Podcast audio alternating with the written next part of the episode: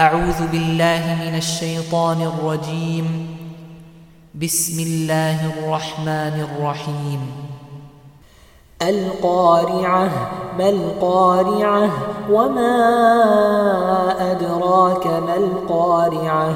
يوم يكون الناس كالفراش المبثوث وتكون الجبال كالعهن المنفوش